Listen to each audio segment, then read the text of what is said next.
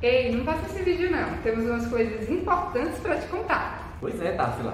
Uma das coisas é que Alagoas vai ganhar 61 novos empreendimentos em breve que serão selecionados pelo edital do programa Centelha, que ainda está com inscrições abertas e recebe submissões de ideias até o dia 15 de fevereiro.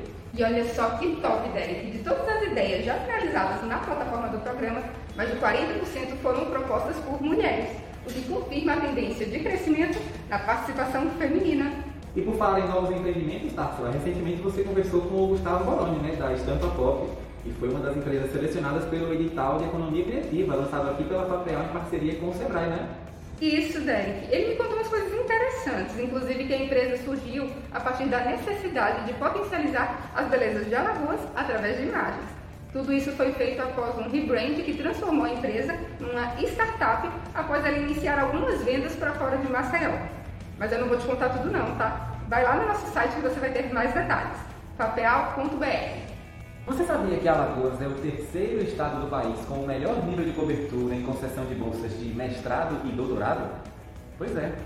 A média nacional é de 50%, o que significa uma bolsa para cada dois alunos. Mas aqui, essa cobertura ultrapassa os 60%. E isso se dá tanto por investimentos do governo de Alagoas quanto pela articulação da FAPEAL e das instituições de ensino superior em busca de recursos para suprir a demanda de bolsas da pós-graduação. Muito bom, Társila. E olha só, esse recado agora é para você que está aí do outro lado. Sabia que a sua pesquisa pode aparecer aqui no Minutos? Eu te explico. Se você desenvolve algum projeto ou pesquisa com o apoio da FAPEAL, nós queremos divulgar os resultados desse estudo aqui. Verdade, Derek. Você pode entrar em contato conosco aqui pelos comentários ou por mensagem de direct no Instagram da FAPEAL em Revista. Vamos juntos divulgar a ciência lagoana cada vez mais para todos. E por hoje é só, nós ficamos por aqui, mas esperamos vocês no próximo programa. Tchau!